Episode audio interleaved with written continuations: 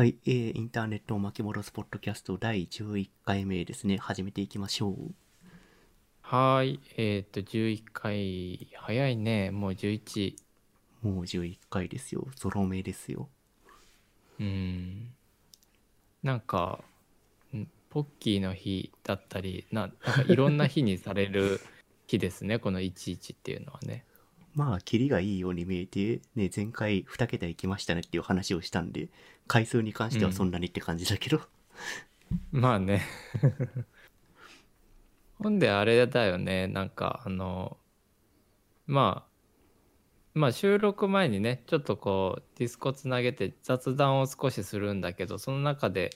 えっ、と、グッドニュー、まあ本来は僕の、えっ、と、回なんだけど、うん、そっちの今週どうだったみたいな話、そう、話してて、なんかカッピー、今日、今日だ？今日って言ってた？さっき。今日だね、5月2日、今日ですね。あそっかそっか。今日なんかあの彼はサイクリングが非常に得意というか好きという趣か趣味、趣味ですね、趣味。趣味か趣味か。でなんかちょっとサイクリングをされていたようなのでちょっとバトンがの順番が狂いますけどカッピからちょっといいですか？よかったら。おじゃあ、グッドニューいきますか、こちらから。うん。まあ、グッドニューは今ちょっと、えっ、と、頭出ししてもらったけど、まあ5月2日、まあ今日、えっ、と、自転車でとあるところに行ってきましたっていうのを、まあちょっと、この番組の収録前に話していて、で、まあどこに行ってきたかっていうと、えっ、と、今和の清志郎さんのお墓参りに行ってきました。うんうんうんうんうんでなぜなぜ5月2日かっていうと、その5月2日、2009年の5月2日がちょうど今和の清志郎さんの命日になっていたので、うんうん。まあまあ、命日だからお墓参りしようっていう、まあそういった形で、えー自転車で、えーと、うん今和の京志郎さんのお墓は、えーと、高尾山の高尾霊園っていうところにお墓がありまして、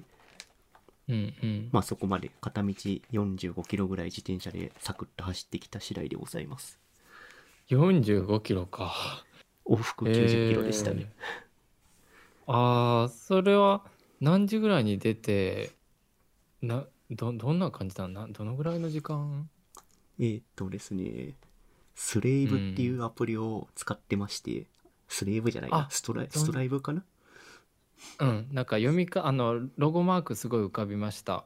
存じ上げてます。なんか、ランニングとか自転車とかのうんトラッキングをしてくれるツールなんですが、うんうん。それのロゴを見てみると、えーっとですね、えーっと、何時に出たって書いてあるかな？と今パッと出てこないかな。まあ、とりあえず移動時間は4時間49分34秒って書いてありますね。おおー。それは、えっと、両、えっと、片道？いや、往復、往復往80復往復が 88.56km です。おおー。なかなかだね。平均時速 18km ですね。ああ。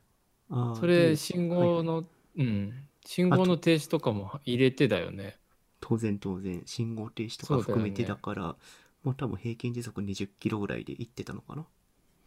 うーん。そうで、か。開始の時間書いてあった、えっと、9時38分に出てますね。あー。なるほど。なんか清志郎さんのこともしかして知らない人もいるかもしれないからまあ少し補足してもらうとあのまあなんだろうあのすごく象徴的な音楽家の方ですよね。そうですね。あの、日本のロックっていうものを、まあ、作ったって言ってもいいような人ですね。そうだよね。うんうんその UK ロックとかそういうロックっていうものがある中で、まあ日本の中でロックっていうジャンルがあまり確立し,、していなかった時に、まあうん。うんロ,、ックミュージシャン、ロックンロールっていうものを、まあ、うん作ってきたっていうと言い過ぎなのかちょっとわかんないけど、まあ作ってきた人ですね。うんうんうんうんなんか僕個人的なものすごく個人的な見解でいくとなんかいわゆるそのオーロックとかにも僕つながってる部分がかなりあるかなって思っててさ。うんうん。だから個人的にもかなりシンボリックな存在の方でなんかそのカッピが何年か前かライブとか行ってたよね確か。ライブだったっけ？ライライブは行ってたけど、清志郎さんのライブは一回も行ったことないんだよね。なんだっけ？なんかさえーっと日比谷になんか行ってなかったっけ？ああ、えっと、2年前に、えっと、今の清志郎さんにゆかりがある人たちが日比谷の野外野音で、えっと、ライうん。みえっと、今の清志郎さんにルーツ、えーが結成してたバンドの RC サクセッションとか、うん。タイマーズとかの楽曲をカバーするっていうライブはやってたね。あそっかそれに行ったよっていう話は確か聞いた覚えがあったなああ、そうそう。で確かその後あった、あったんだよね。東京で。そうだったねそうだその頃はあの こういうあの移動の制限っていうのがなかったからねそうです。まだコロナ、あの、ビフォーコロナだったんで。そうですねそっかそっかそっかあーでもどうですか？なんかあの多分気持ちはさっぱりでさっぱりというかあのいい時間を過ごせたんじゃないかなと思うけどうん。なんか肉体的に疲労とか大丈夫ですか、疲労はですね、まあ、うん。このリモートワークとかいろいろあったんで、体力めちゃくちゃ落ちたなっていうのは感じましたね。あーそっか。結構、なるほ 100, ど100キロとか割と今まで走ってたんですが、なんかうんうん。今日8 90キロぐらいかな、90キロぐらい走ってだいぶ足がつったりとか、うん。太もも痛くなったりとかしてましたね、走ってる時に。あーそっかそっかそっか。えぱそれでき9時台に出て何時ぐらいに着いた何時だろう ?16 時とかかな多分。ということは今これ夜収録してますけどさっき帰ってきた？いや、まあ、4時間前ぐらいかな多分帰ってきたのは。えー、そっかあらなんかすごいアクティブな一日だったねそうですね。リモート リモなんか先週確かリモートワークの話でね盛り上がっちゃってなんかこうなんかサンダーボルトのどのドックがいいみたいな話になっちゃったけど確かに。リモートワーク環境をきれいにするっていう話をしていたのに、そうそうそう今日はアウトドアの話をしてますね。えー、まあでもうん。正直なんかメリハリというか両方大事だよね。そうそうそう。うん。で、まあ、お墓参りには行ったんだけど、もう一つ、うん。えっ、と、多摩川国分寺かな？国分寺のあたりに、うん。その今の清志郎さんにゆかりがある土地として、うん。玉蘭坂っていう坂があるんですよ。うんうんまあ、今の京志郎さんその学生時代学生なのかなちょっとわかんないけどあのその時にこの玉玉蘭坂の近くに住んでいたことがあって。うん。うんで今の京志郎さんその玉蘭坂ってその名前の通りの曲作ったりとかあと甲州街道の曲とか作ったりしていて、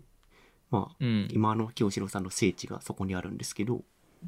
うん。そこにも自転車で立ち寄りましたと。ほうでそこでなんか自転車でするっと立ち寄ったらえっ、とまあうん。女性、女性が一人、えー、と立立っていて、うんうん。まあ今の教授さんのファンなのかなと思って話しかけたら、うん。なんか東東京新聞の記者の方で、うんうん。なんか今の京志郎さんっていうかこの多摩地区のことをちょっと取材してますみたいな話をしていて、なんか軽い、うんう軽いインタビューをそこで受けました。へえなんかえっ、と取材中だったってことだよねおそらく。取材中だったって話していて、僕が着いた時に、ご僕が着くちょっと前ぐらい、10分前ぐらいにここ来ましたって話していて、僕が一番最初の取材インタビュー、インタビューだったらしいですね。おおで、そこでまあいろいろなんかいろいろうん。今の京志郎さんのことを質問されて、なんか、うんうん。なんだろう、自分の中でも今の京志郎京志郎さんっていうものはこういう存在だったんだっていうのを改めて、なんか発見したっていうのがちょっと面白かったかな。あーなんかそれはさ実はこの僕らがこうポッドキャストを続けてるモチベーションにも結構なってたりするかもねなんか少なくとも僕はなっていてなんかこうあのまあ実質雑談だけど今こう考えているとか今後こうしたいとかっていうことを結構あのまあ自分の言葉で、まあ、つまりその原稿なしでぶつけ本番で喋っているので、まあ、整合性がなかったりとかもしかしたらするんだけどでもなんかこうさだんだんだんだんそれをベースに1週間のこうとかなんか 次どうしようとかっていうこうあのね言動どうしようとかっていうところがまとまってくるイメージはイメージというよりも実感はあって。うんうん。だから言語化ってすごい大事だなってそこで思ったかな。ああそうだよね。そうそう、今の京志郎さんにいつ出会ったんですか？とか、まあそういう話から始まって、うん。まあんんどういう存在ですか？みたいな、どういうところ好きなんですか？みたいなことを聞かれて、まあ、じうんうん。好きではいるけど実際何が好きなのかっていうのは正直言語化今まで全然してなかったから、ああそうだよね。確かに確かに。その場で聞かれて、自分の中でうん。今の京志郎さんどういう、えーと立ち位置にいるんだろうっていうのを、まあ言葉に出して、うん。言葉に出して、うん。なんか新しい発見がたくさんあったっていうのはすごい面白かった。うーん。それはさ質問としてはどんなような言葉を投げかけられたのかな？本当にさっき言ってくれたみたいにシンプルに「どこが魅力ですか?」とかってそんなようなんあのシンプルな問いなのかしら？うん、なんかシンプルな問いで始まって、そのいつ今の京志郎さんに会ったんですかとか、えっ、と、うん。毎年ここに来るんですかとか、ここに来た時どういう感情、どういう気持ちなんですか？みたいなことを聞かれたりとか、うんうん。で、まあ、その、今の京志郎さんの何が好きなんですか？どこが好きなんですか？っていうことに対する回答を自分でしていた時や、なんか、あ、うん。こういう、今の京志郎さんのこういうスタンスが自分は好きなんだなっていうのが、ちょっと、なんだろう、言語化できうんうんてすごい嬉しかったかな。うーん。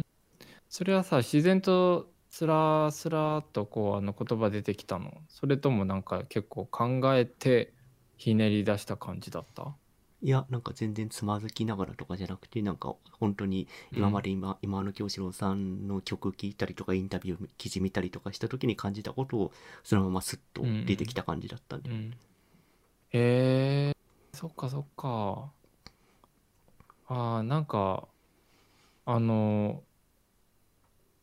それはすごく大切な体験かもしれないね。そうそうそう。うんなんか僕も逆になんか僕はほらなんか多分ご存知だと思うけどなんか特定の何かのファンになるってことはあんまりないんだけどそれでもじゃあ例えばじゃあ今仕事でやってる映像とかデザインとかなんで好きなんですかって言われたらまあ多分僕もこうその場でこう頭回して答えれると思うんだけど今じゃあすぐそれを全てあの言い残しなくというか あのなんかこう頭の中で全て起承転結してるかって言われるとそこはちょっと疑問符がつく部分があり、まあ、つまり何が言いたいかというとやっぱなんかあの日々言語化する癖って結構大事かもね。そうだね、確かに。なんか、うっすら、うっすら感じていることをどっかに書き残すっていうのは、そのまあそれこそノートだったりブログだったりっていうところで書き残す、言語化しておくっていうのはなんかすごい大事なことだなって思うね。うんうんうん。そうだね。まあ後で自分でも見返せるからね、うん。そのブログとかテキストに残しておくうんうんと、うんうんうんうん。で例えばその記事残した日付見てあ当時の自分こういうこと考えてたんだなっていうのを振り返れたりもするから、うんうんうん。まあそんなこと言いながら、えー、と自分のブログ全く更新してないんですけど、まあ僕もなんかこう毎回まあワードプレスだったりいろいろな CMS が出たりしたらこう試してみるタイプなので SNS もだけど、うん、アカウントとかサーバーに展開したプログラムはたくさんあるけど続いているものってうーんなんだろうねあんまりないかなそんななんかこうあの毎週とかね毎日とかこうコンスタントにやってるものはないかな。うん。だからなんか毎日コンテンツを出し続けている例えば日本の YouTube クリエイターの方々とかっていうのは本当にエネルギーがいることだろうと思うしうんうんなんかあのそれを僕らは毎日こう享受してこう消費してしまってつまりね一回見てつまらんかったら正直こうスキップしちゃったりとかしてってそのくらいのラフさで扱っていいのかなってちょっと思ったりすることもありますね。うん、まあね。うん。まあ、まあ我々も言うてううんんコンテンツを残していきましょうよ。ノートでも何でもいいんで。そうですね。というか、Now で残してますね。音声という形で。まあそうだねこれ多分10年後とか聞いたらさ あのー結構恥ずかしいかもしれんけどああそっかこの時はこの立ち位置にいたんだって振り返れる気がするまあ、確かに。うん文字起こししときしときますか？もう多分あれじゃない？10年後ぐらいにはもうめっちゃ精度高いさ自動文字起こしマシンがある気がするああ、実は Google スピーカー API っていうものがすでにありましてですね。ええええ音声データ流すと文字起こししてくれるんですよ。あそれ精度どんなもん？使ったことがないので何ともですけど、割とうんいい精度で起こしてくれるらしいですよ。あ本当なんかさ YouTube とのアドミンとあとその多分同じエンジンなんだけど Google Docs でも書き起こしができるのね。えー、そんな機能が？うん。でもしかしたらそのエンジン使ってるのかなって今同じ Google やで思ったんだけども。うん、まあ確かに YouTube とかで使ってる自動翻訳とかと同じエンジンな気はするけどね。うんうんうんうん。なるほどね。なんか、うん、その点でいくと、こう、あの、ブレイブっていうブラウザ知ってる？今まさに使ってますよ。おお、なるほど。タイムリー。ほら、あれはプライバシー保護に重点を置いて開発されてるじゃないですか。うん、プライバシー保護と、あとはアドブロッカーもそうだね。そうだね。で、こう、なんか見る広告とか選べたりするじゃんね。うんうん。うん。なんか、あの、とある有名なサイトとか、こう、あの、Chrome 等々のアドブロック系のエクステンションはご勘弁をって、あの、ポップアップが出るけど、で、その代わりブレイブを進めてくるっていうようなバナーが出てきたりするんだよね。ほううん。で、なんだろう、その、ブレイブの CM をたまたま、あのーまあ、マシンをちょっと新調したのでね、新調というか追加で買ったので、あのーまあ、既存の環境に近い、でも、いちいちこうなんかタイムマシンとか、まあ、こうあのイメージをねリストアするまでもないなっていうところだったので手動でこう必要なソフトウェアをダウンロードしてる中で僕もブレイブを入れたんだけどそこでなんかこうあの自分で選択をしていってあのそれこそこの ポッドキャストのタイトルのねインターネットを巻き戻すっていうような趣旨ともつながるような、まあ、そのオープンウェブのを、えーの考え方でやっていて自分たちはねブレイブはやっていてで、えー、と広告を表示させるかあるいはどの企業に自分の個人情報を渡すか、まあ、そういったところも選べるような、こえー世界にしていきたいっていうようなことがコンセプトに書いてあったんだよね。うんうん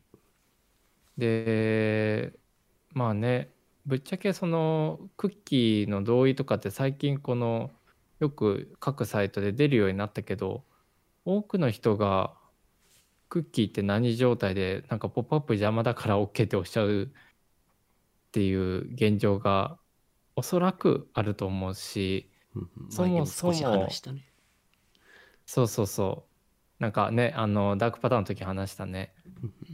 でそもそもそのクッキーで取得される情報をさ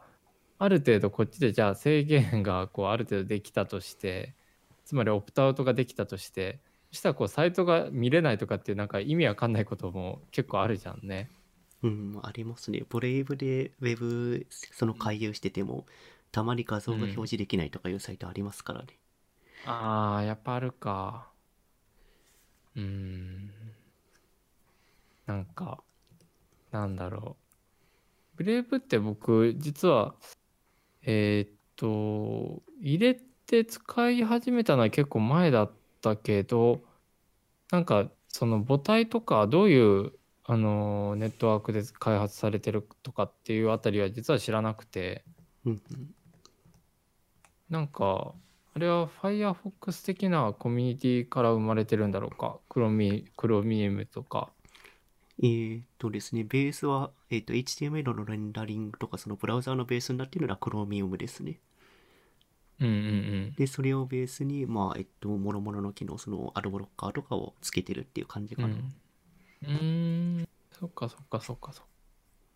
で、さらに言うと、このブレイブを開発してるのはあれですね、JavaScript の生みの親の人が立ち上げてますね、確か。うんうんうん。誰だっけ？ブレンダン・アイクさんだったかな。あー名前を見てもわからんけども、名前を伺ってもわからんけども。ネットスケープ、ネットスケープで JavaScript の、うんのえっと、おうううんえっと、実装した人だね。あ、本当？そうそうそう。そっかそっかそっか。へえ。なるほどね。でまあ、あとあれ、も、元 Mozilla、その Firefox のところの CTO か代表とかやってたのかな、確か。うーん。ああ、そっか。なんか、あの、いや、ブレイブの流れっていうよりか、あの、まあ、流れ、ムーブメントまでなってるかわからないけども、個人的には、あの、結構応援したいところでして、うんうん。うん。なんかほら、前そのダークパターンの時にもちょっと話したような気がするけど、なんか、じゃあ、Google を避けてとか、まあ、まあ、Google に限らず GAFA 避けて、インターネットを満足に使えるかって言ったら、かなり難しくなってくると思うんだよね。まあ、そうですね。確かに。うん。だからね、そうなってくると、うん。ブレイブも、まあどうなるかわからんけど、ほら、例えばなんか、プライバシー保護の観点でいくと、iPhone のね、あの、Apple 社とかっていうのは、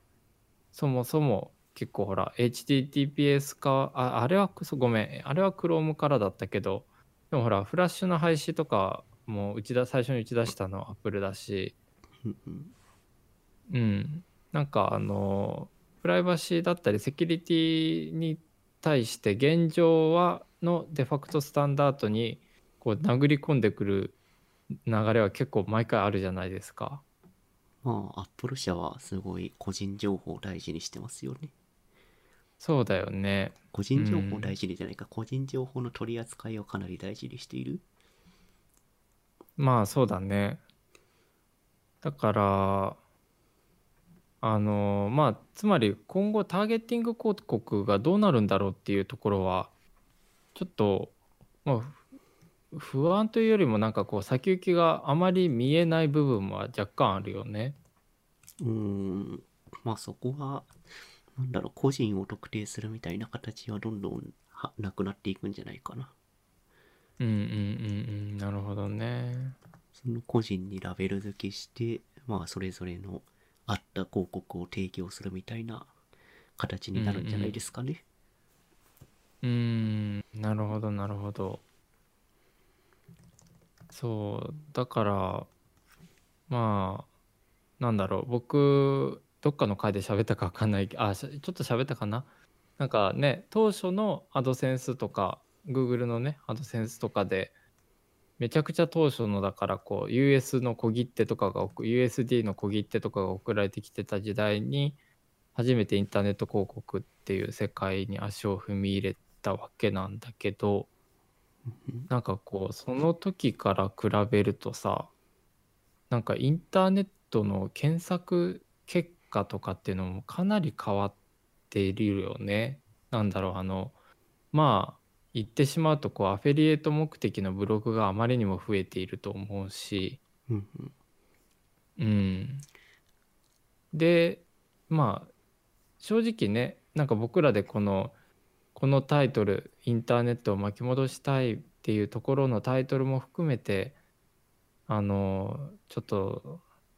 なんかね最初雑談ベースで話してポッドキャストでも撮りますかってなった時にあのやっぱそのあまりにもインターネットがさうんなんて言ったらいいかな良質な良質なコンテンツにたどり着くまでのコストがかなりコストというよりハードルが上がっちゃってるっていうのとうん。あとはなんかこうプロバイダのホスティング等々でやっていた頃のホームペがだんだんだんだんどんどん死んでいったりとか埋もれていったり事実上つまり存在しない状態になっていったりするっていう現状に対して少しうんこれはどうなんだっていうような、えーまあ、問題意識というかねそこもちょっとあありましたよね。そうだね。まあ、コンテンツが自由に作られちゃってるんで、あ、自由にっていうのは、その、えっ、と、ホームページを作るみたいな感覚ととは違って、なんかプラットフォームに乗っけて、ユーザーがコンテンツを提供するっていう形がどんどん増えてきているので、まあまあうん悪いコンテンツ、いいコンテンツっていうのがのが乱立しているっていうのと、あとはうん Google の検索結果にマッチするようなハックをして、検索結果の順位を上げるみたいな、S まあ、いわゆる SEO 対策っていうものが、まあ、悪いように使われているっていう現状のこの2つがあまり良くないよねって我々思ってるって感じそうでだね。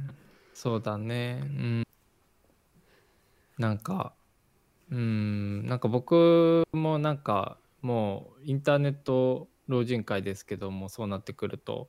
なんかそういうような使われ方をするっていう想定がやっぱり危機感としてあるのでなんかこうねクライアントワークやる時もウェブ作りますとかあるいはウェブ手放しますっていう人に対してもドメインだけは各種ある程度押さえといてくださいっていうのを言うんだけどね。うん。なかなかそのあの重要性というかニュアンスがなかなか伝わらないこともありましてドメインを再読っていうのはそのプロダクトを発信する前の段階でってこと、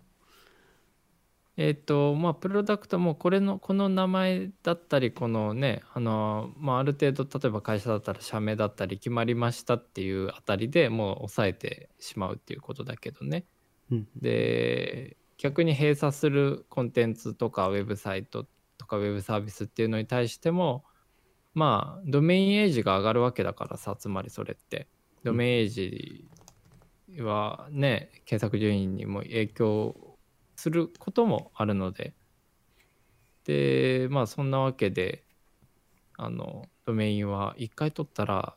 できるだけその組織やコンテンツが存在して流通し続ける限りは持ち続けておくべきだと個人的には思っているし、うん、それは正しい、であよかった。そう。そうなんだよ。なんか。ドメインドメインエイジの話をすると、うん。うん。東京都知事選のドメインが速攻で執行したっていうのがあったよね。ああったね。そう。だからまあね本当にもう分かってくれっていうのもあるし分かっていないところをついちゃってまあ言ってしまえばまああのねその価値を別全く違うあのコンテンツだったりとかね、どこかのウェブサイトへの誘導だったりとかに使ってしまうっていう事例が本当にたくさんあるからね。そうそうフィッシングに使われちゃったりとか全然するのでうん。そうそうそう。まあね、だから難しいけども、僕はあのどんなちっちゃいクライアントワークでも、もうあの余計なおせっかいだけど、もうあのドメインはあの大方のまあそのマニアックなのはさておき .com、.net あと .jp は最低限ぐらいかなは抑えるようにしてるかな。うんああうん、そっか、そのドットネット以降のところも全部網羅的に抑えるんだ。そうそうそうそう。ドット J、あの COJP とかは、あの、ほら、法人じゃないとできんからうん、まあいいんだけども、あと、えっ、と、オルグとかかな。ORG とか。うん。まあ一応抑えるようにしてるかな。で、まあ、たまに、あの、微妙に相場感は持ってるけど、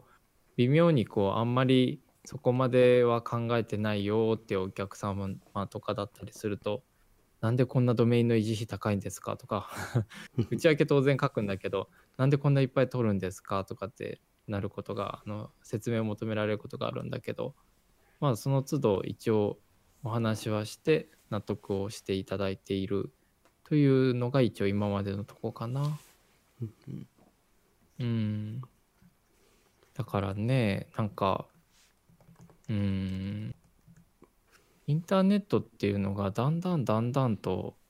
もうインフラというよりもなんかその、ね、いまあ確かにインフラの一つにはもうなっているけど、だんだんこう実社会と同じような、なんかね、例えばじゃあドメインって言ったらもう不動産と僕は結構かなり近しいなと思ってたりして、うん、まあ、アドレスですからね。うん。でね、例えばその中古のドメインが高く取引されるとかっていうところもさ、うん名前によって高く高かったりとか。するわけで。うん。ピザドットコだムがから、数億円でしたっけ、あ、あったね。うん。そういうこともあった。うんうん。だから、まあ僕はその将来の投資だと思って、なんかあの、毎回どんなちっちゃい仕事でもドメインは抑えるようにしているので、無駄にこうドメインの保持費用だけはかさむタイプなんですけど、お うん。まあいいかなと思いつつ。うん。まあ自分は自分の ID のドメインだけ割と抑えるようにはしてるかな、今のところ。うんうんうん。でもさ、それこそ本業で、あの、仕事でやる中でも、誰かがドメイン、ある程度取るでしょああ、まあある程度っていうか、うん。その、えっと、ドットなんちゃらももちろんだけど、なんか、禁止したさ、なんか、ちょっと真似されるとえ混同されてしまいそうな名前のものとかね。ああ、それは、まあ、取ってるのか、ちょっと、その辺の事情は詳しく知らないけど。うーん。なんか変な話、あの、僕感心したのが、アップルだったかソニーだったか忘れたけど、どこだったかな？まあ、いくつかの結構比較的大手の IT 系のところで、えー、Google もだったかな？なんか、例えば Google で言うと O の数が多いとかね、GOO のあの O の数、アルファベットのが多うん多いスペルの打ち間違いをしても google.com に飛ぶとか。なんかそういうようなあのいある意味ではユーザーフレンドリーな。うん。Google の Goo ってこう O2 つだと思うんだけど確かね Goo O3 つにしても確か飛ぶんだよね。うん、今試したら飛びましたね。おうなるほど。そう。だからなんかそういうようなあこやっぱここまで考えてんやなっていうあのーサービスってやっぱその UX とか、まあ、ユーザー体験とかっていうのもすごい優れてたりとかするのでうん。個人的にはドメインもその体験の一つだと思っておよび知財のね保護のためにも必要なことだと思ってやっているけど。うんだからまあある意味ではと本当投資だけどねそうだね。うんドメインに関してはそうだね。うんなんだ、ドットデブドメインが出た時速攻で自分のドメイン取ったもんな。ああやっぱそっかあちなみにでもドメインで僕ちょっとい嫌な話というかなんかあのちょっとどうにかしてくれっていう話をするとドットインクっていうドメインがあの GMO 日本の GMO でがレジストラになって売ってるんだけどね。あの何々ドットインクまあ、つまり何々株式会社とか株式会社何々っていうものによく使われるあの ING あごめん INC うん。の、えードメインなんだけど、えー、とそのドットインクで自分のドメインを取ったんだけどなんか、えー、と今ちょうどねキャンペーン中でね初年度5万ぐらいなんだけど僕が取った時それでも一応キャンペーン中で10万ぐらいだったんだよね。で、まあ、10万かちょっとドメイン10万高いけどまあまあまあ取っとくかと思って取ったんだけどそしたら更新料が年間35万だったかな30万超えだったんだよね、うんとにかく。32万とか書いてありますね。うん。でもうびっくりしちゃってうわーって思ってでまあやっぱそんな感じなんで多分利用者は伸び悩んでいてあの今さっき言ったように初年度5万円になるよっていうセールやってるんだけどそれでも結局維持費用はね年間30何万っていうところになってるのでねいやいつ手放そうか。でも手放して結構うちの事業はまあいわゆる3文字なのでうん。いわゆるというか3文字なのでなんか、うん、誰かに取られて悪用されたらどうしようとかって思ったりとかねしちゃうんだけどね。うん。3文字ドメインは価値が高いですよ。いやーそんなこと言われたら毎年僕は30万円を GMO に課金しないといけない。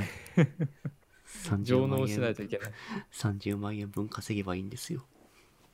まあね。まあそういうことなんですけどね。まあものすごく厳密に言ってしまうとうちは株式ではないのであのそもそもドットインクである必要はあるのかっていう疑問はまあぶっちゃけあったりするけど。まあね。まあ、それも未来への投資なんじゃないですか。将来的に的な話。ーそうですねそこそこで言うとなんか先週ちょっと喋ろうって言ってたなんか今更もうなんかあの結構時間経っちゃったけどと投資どうどうですか？投資今？みたいな。投資話？投資話か。うん。投資投資はなんか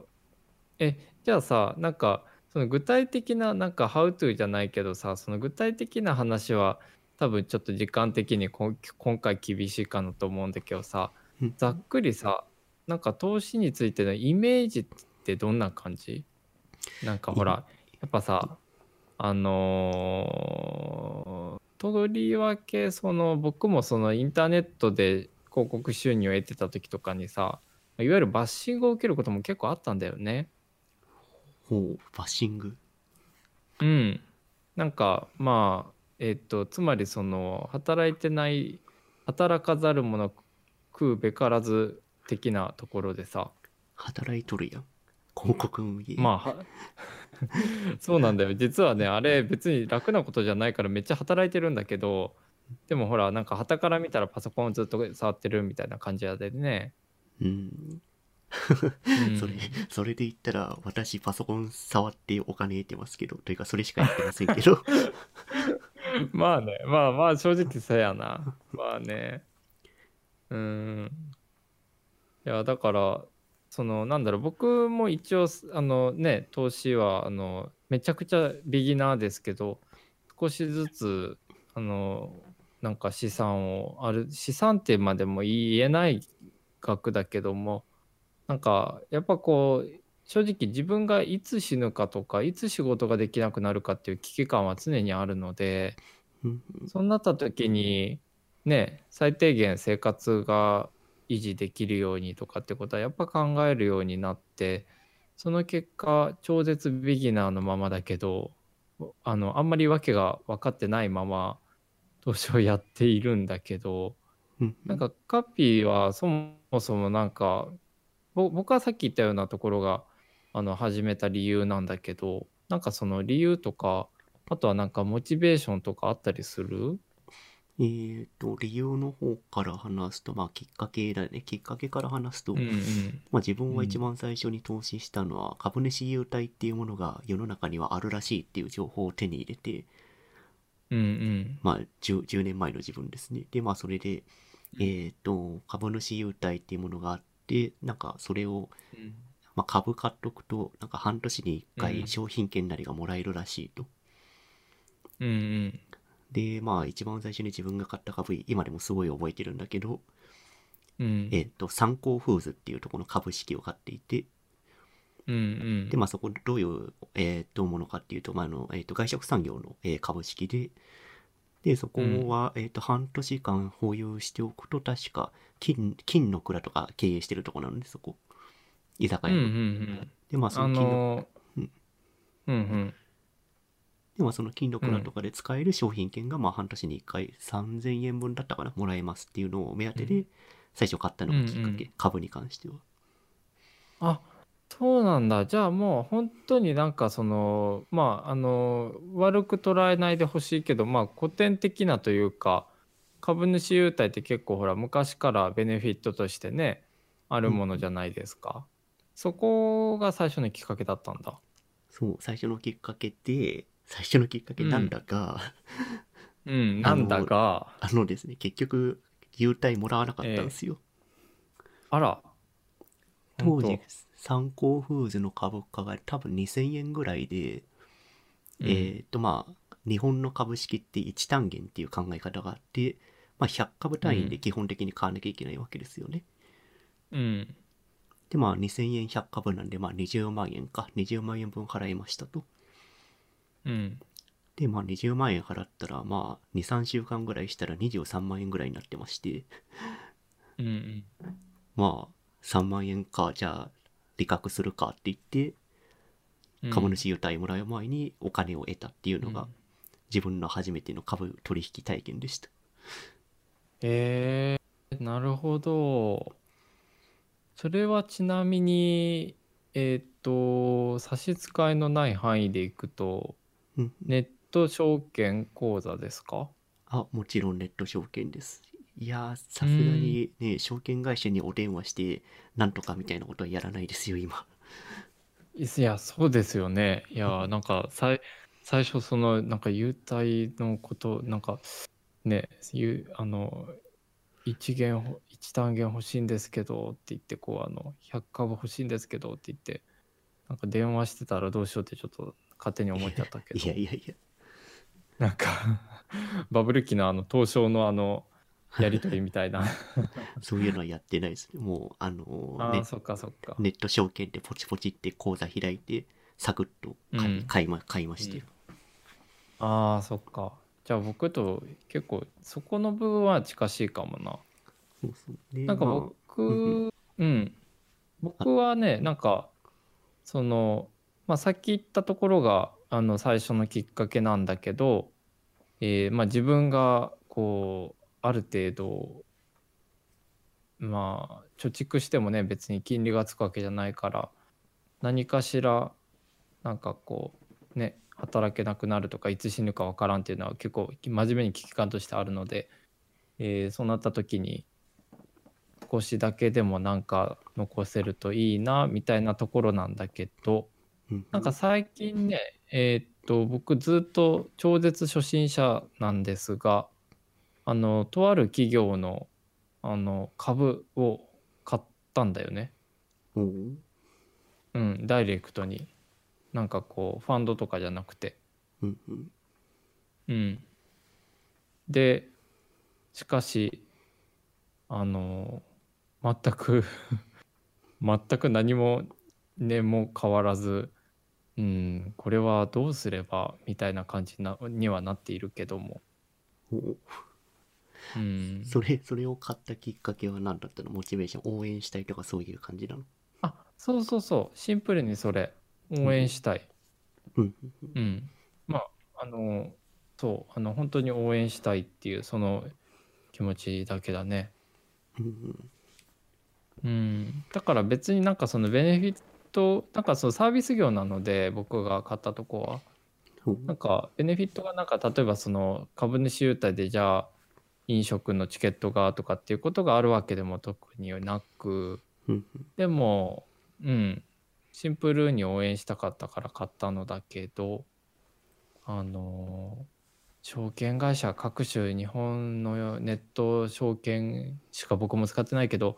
あの各種証券会社さんのあのね UI のまあ微妙なとことと言ったら なくないですか？まあ、UI 微妙は話はありますね。まあ自分が使ってる証券口座3つしかないから、まあ全部は全部見れてないけど、うん。まあ、え SBI 証券さんは事情はわかるが使いづらい。よ。いやわかるよ。僕もちょっともう一番に頭浮かんだのその SBI 様ですからねまあ一応大手うんで、えっとまあなんであんだけ使いづらいかっていうと、いろんなところ買収しちゃってるんだよね。FX とかが外貨取引とか。うんうん、うんで、それぞれ別のサービスをくっつけてるから、まあそれぞれログインの機構も違う、ログインの入り口も違うし、まあなんか、うんうんえっ、と、確定拠出年金とかイデコとかそういうところの動線も若干なんか統一感がないっていう感じだになっちゃってるかな。ああそうなんかそれこそさなんかあの積立 NISA とかイデコとかっていうあたりはそのまあ入り口としてねまああのかなり機能しているし機能する可能性があると思うんだけどその点で言うとなんか SBI 結構そこは損してる気がめっちゃするんだよね。そうだね。イデコの動線がすごく分かりづらくなっちゃってるので、SBI は。うんうん、だそこで言うとさやっぱさ楽天とかはさもうあの EC の考え方が染み込んでるからやっぱ上手なんだよね。うん。うん。なんか、あ、あとなんかやっぱす強いなと思ったら実店舗のゆうちょさんですね。おおゆうちょ。うん。うん。意外と使ってる人が多いということが分かりまして。えー、ちょっとその楽,、うん楽天誘致の2社は使ったことがないから何とも言えないな。僕は楽天は一応口座はなんか知らんけどあった。なんか知らんけどログインできたぐらいだけど。でもなんか SBI よりは使いやすかったな。うん。証券口座は何ベースで選んでるんですか、えっとね、うちは、えーっと、ネットで UI が綺麗かどうかです。おおうん、全然実利とは違うところだ。そう、あの、だからその、もちろんその、えっと、ほっとく系だよね。例えばその、えっと、積立 NISA とかのほっとく系は、あの、それこそ SBI だったりするけど、なんかこう、自分でこう操作を日常的にしないといけないもの系に関しては、まあまあ、この中では、まあ、マシかなっていう、マネックスとかを中心に使ってるかな。ああ、マネックスさんは確かに使いやすそうなイメージがあるな。うん、そうなの。ただまあ正直マネックスさんもなんかあのいわゆる最近よくある、えー、なんて言ったらいいんだろうねあのサービスは。あのほら、えー、テオとかウェルスナビみたいななんて言ったらいいんだあれは。AI が取引してくれるみたいな？あそうそうそうそうあの手のものがさえーっとえーっとマネックスさんの中でもにもああのインクルードされてまして。うん、でまあそれが分かりにくい、えーどういうことかというと完全 完全なる AI が運用してくれるものもあればあとはなんかそのまあ中の人が多分やってくれているであろう投資信託よりのものもあったりとかあとはなんかもう一つその少しイデコ的な感じでまあイデコというよりもどっちかというと積み立て NISA かな。なんかこうあの資産を作っていくために目標額を設定して、まあ、貯金感覚で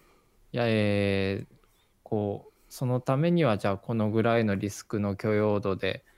えー積み立てていきましょうみたいなサービスとか。まあすごいたくさんのことがいっぱい走ってるし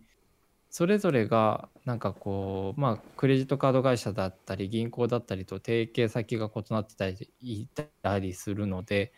もう多分その開発のベンダーもめちゃくちゃになっているような気がしていてまあ SBI よりはかなり分かりやすいとはいえ正直ユーザー体験としてはあまりよろしくないかな。うん、ううん。まあ、ユーザー体験がいい証券取引、証券、ネット証券はあまりないかもしれない。まあね、そこで言うと、えーっと、LINE、LINE のあの、えっと、メッセンジャーの LINE ね。LINE 証券だったかな ?LINE のなんかあったよね、そういうの。ありますね、LINE 証券。うん。そこはね、なんか僕お試しで、あの、3株とかだけ買ったんだけどさ、買ったっていうかなんかプレゼントみたいなのがあったので、うんうん。口座だけ開設して3株だけなんか、なんか買った覚えがあるんだけど、買ったというかもらった覚えがあるんだけど、うん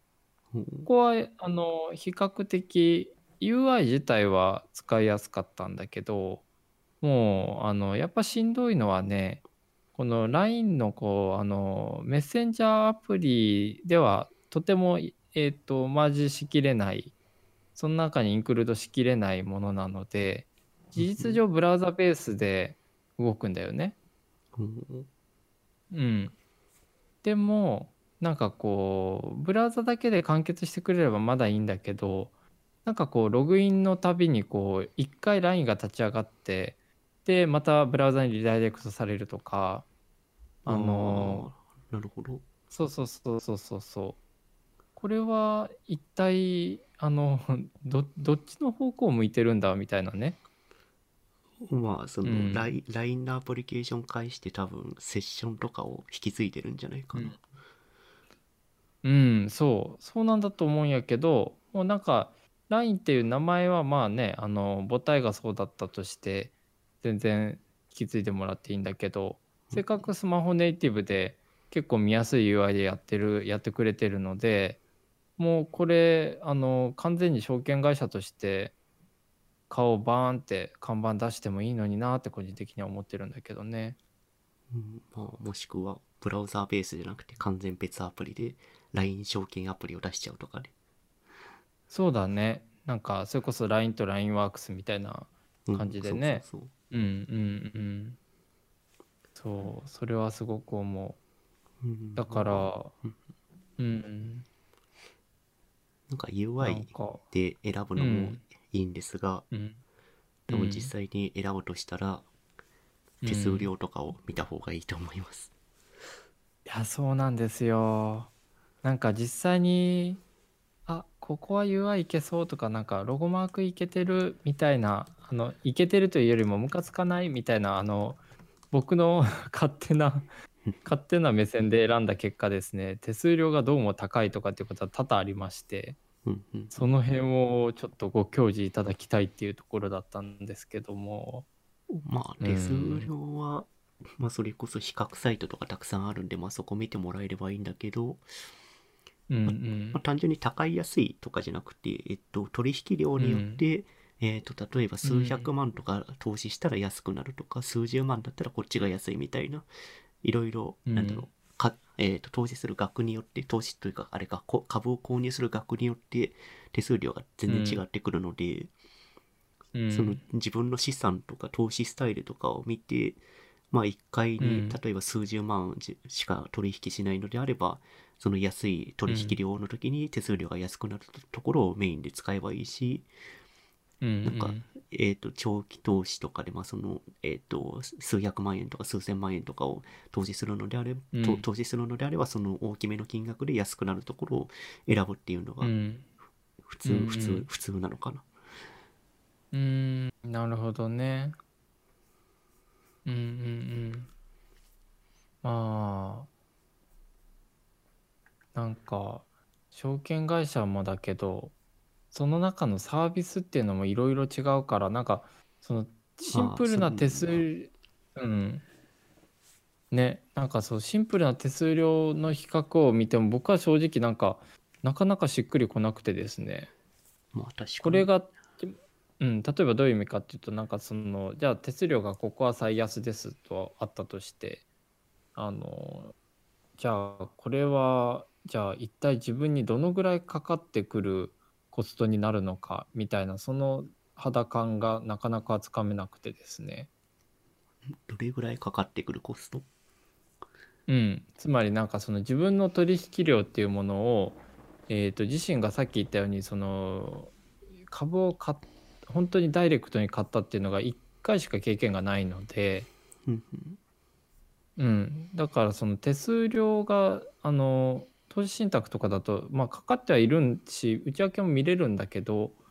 えーっとなんかこう実感がないんだよね。ああ、取られてるっていうね。そうそうそう例えばイメージ的に言うと銀行振込であの振込手数料を取られるっていうことは多々あると思うんだけどまあ多々でもないかうまいことやればずっと取られない取られないけどうんで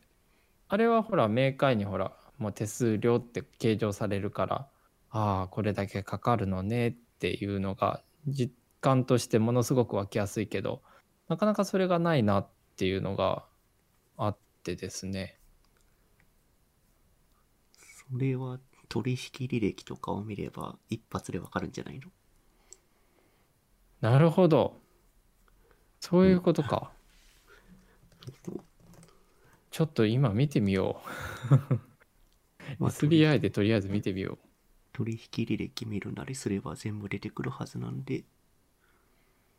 う。か。え、じゃあちなみに、カピ的おすすめは、あの、どうですか？あの、固有名詞じゃなくていいんだけどさ、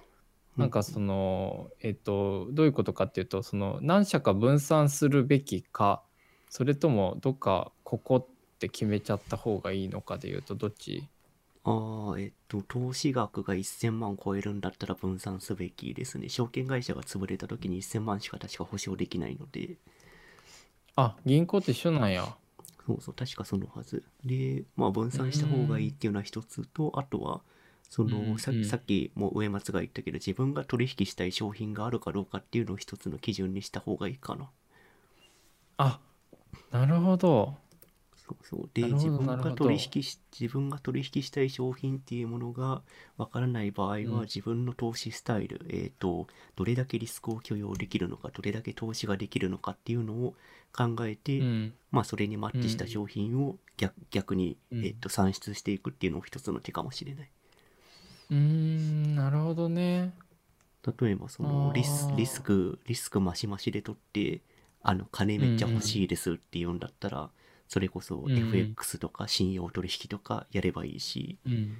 そのリ,、スクなしで、まあ、堅実にお金貯めたいですって言うんだったら、えっ、と、うん。投資信託とか、あとは現物の株式で、えっ、と、ん。なんだろう、配当金目当てでなんか投資するみたいなそういうスタイルもあるだろう、うん。あると思うし、なるほど、なるほど。まあ自分がどういうスタイルで投資していった方がいいのかっていうのは、多分、うんおのおの、おのおのの多分収入とか生活スタイルとかライフスタイルとかいろいろあると思うんで、うんうん。なんだろうね、最終的にこういう資産形成したいですっていうのを見つけてから証券口座選ぶのが正しいような気がする。うーん、なるほどね。なんか、でもさ、ここまでの話ってさ、学校とかで全く教えてというか、あの、講義とかなかったよね、講義授業。まあ、株式って何っていう感じじゃないですか。配当金ってそもそも知らない人もいるだろうし。うーん、そうだよね。なんか僕はそのデザイン実務とか、まあ動画も入れると、まあ、いわゆるクリエイティブ実務をやる中で、最近だんだん若い子たちと一緒に仕事をやることも増えてきて、で、駆け出しの子とかは、こうやってあの請求見積もりとか出してねとかって言って、こうあの書式のテンプレを渡したりとか、あるいはこうやって書くんだよってこうお伝えしたりしてるんだけど、あのーみんな共通してるのはその書式を埋めることはできるんだけどそのえっ、と原価どのぐらいかかっててつまり自分がどのぐらい稼働していてでえっ、とどのぐらいの対価を請求すべきかっていうその相場感というかそこがなかなかですねなんだろう。えっ、と結構センスいい子は当ててくるんだけどそれって、えー割合的にはなんか本当かなりそんなあの多数ではなくて、えー何が言いたいかっていうとそのやっぱそのサラリーマンとして働くっていうことしかもかなりもう固定給で、えーまあ あのすごい雑な言い方をするともうそこに勤めて勤め上げるみたいなスタイルででかつ確定申告ももうあの職場お任せいわゆる調整してくださいっていうところで、うん、なんかそれ前提でやっぱ教育システムがあの小中高そして大学まで出来上がってるなっていうのをちょっと結構節々で感じるんだよね。まあ確かに税金周りのことを教えないのは、その源泉徴収とか会社勤めするのが普通っていう価値観のもとで、なんか作られたシステムって感じはするね。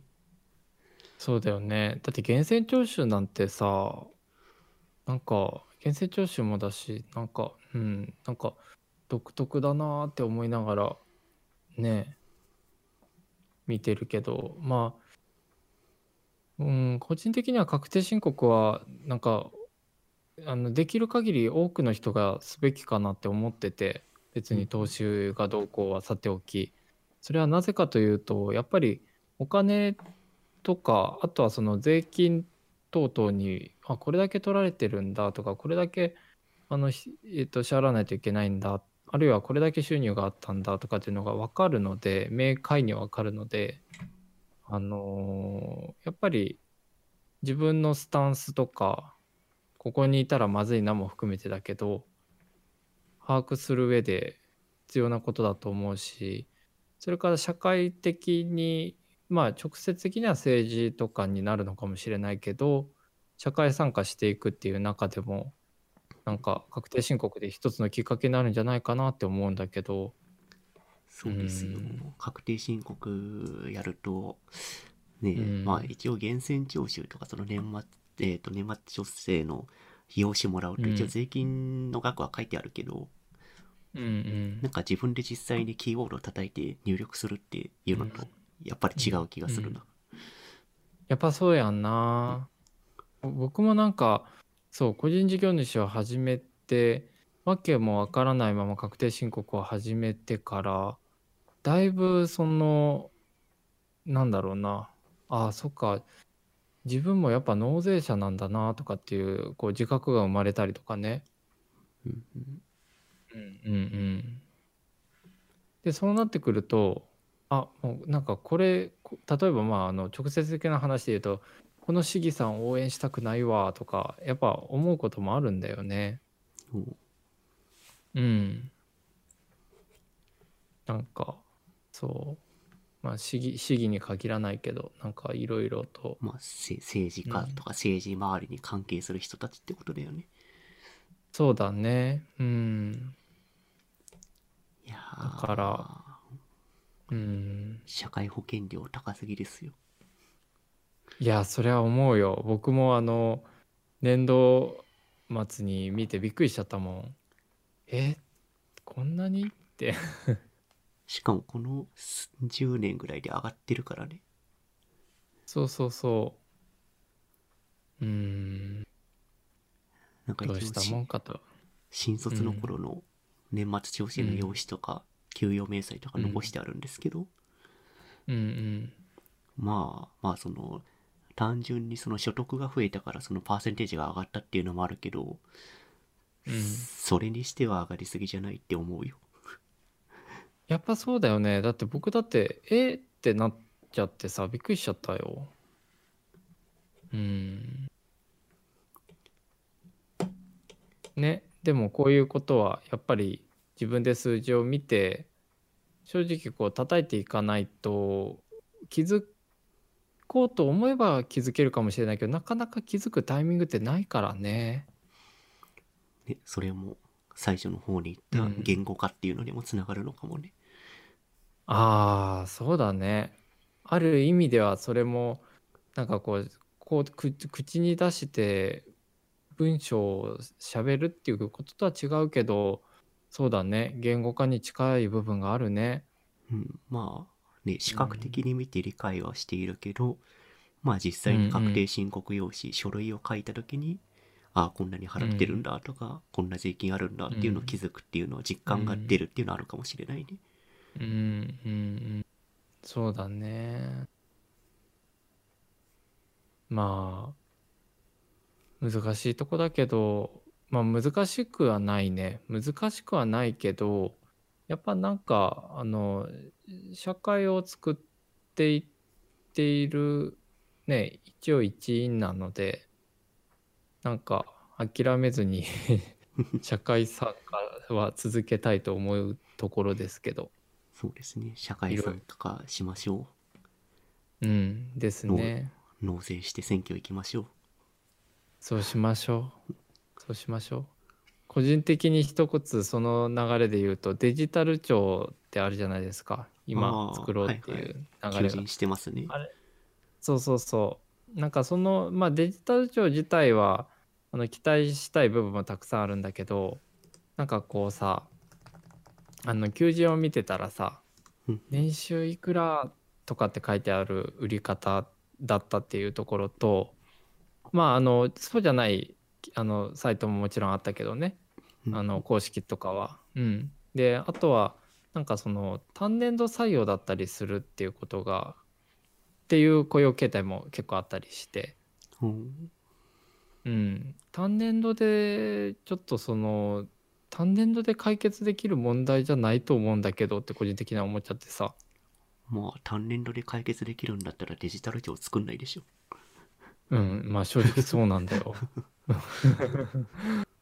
なんかね庁を作るぐらいだったらなんかプロパでねスタッフ作っをあのチームを作ったビルドした方が絶対いいと思うんだけどねうん。うんだからなんか、うん、個人的にはその単年度雇用でっていう求人が結構たくさんのポジションで並んでるのを見た時に大丈夫かなーってなんかパフォーマンスとして機能しちゃわないかきしてないかっていうのはちょっと懸念を持っちゃったかなそうだね。なんか、うんまあ、単年度採用にしてるのはね、その若干与党が、与党っていうか内閣解散した時に、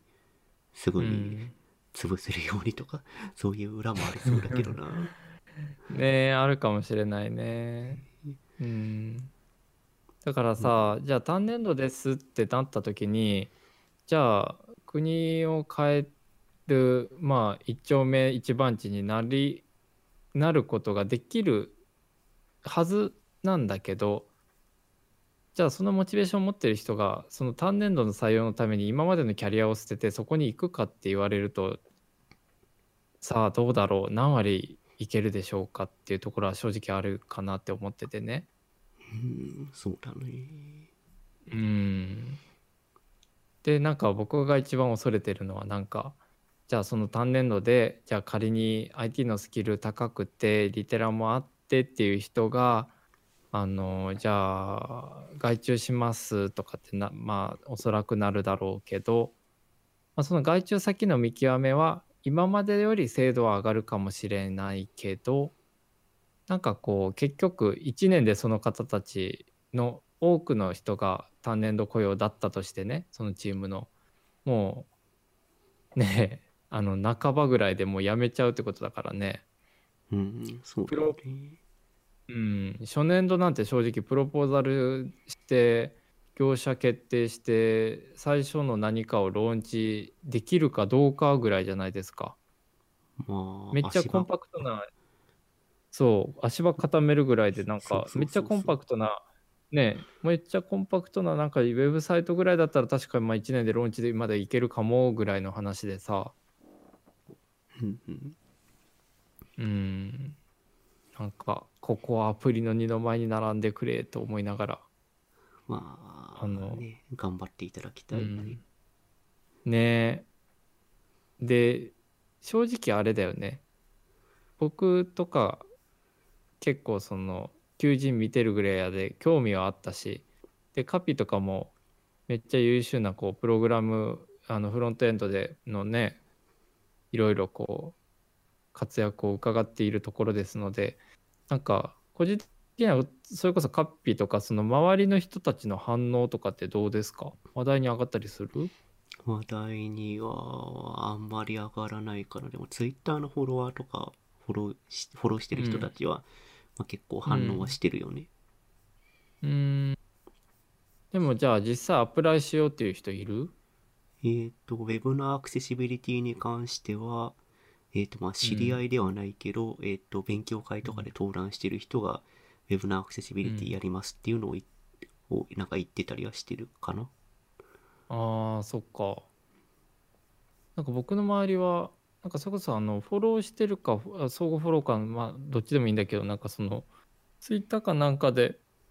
たまたまなんかあの入りますみたいな、入庁しますみたいな人は、一人いらっしゃったけど、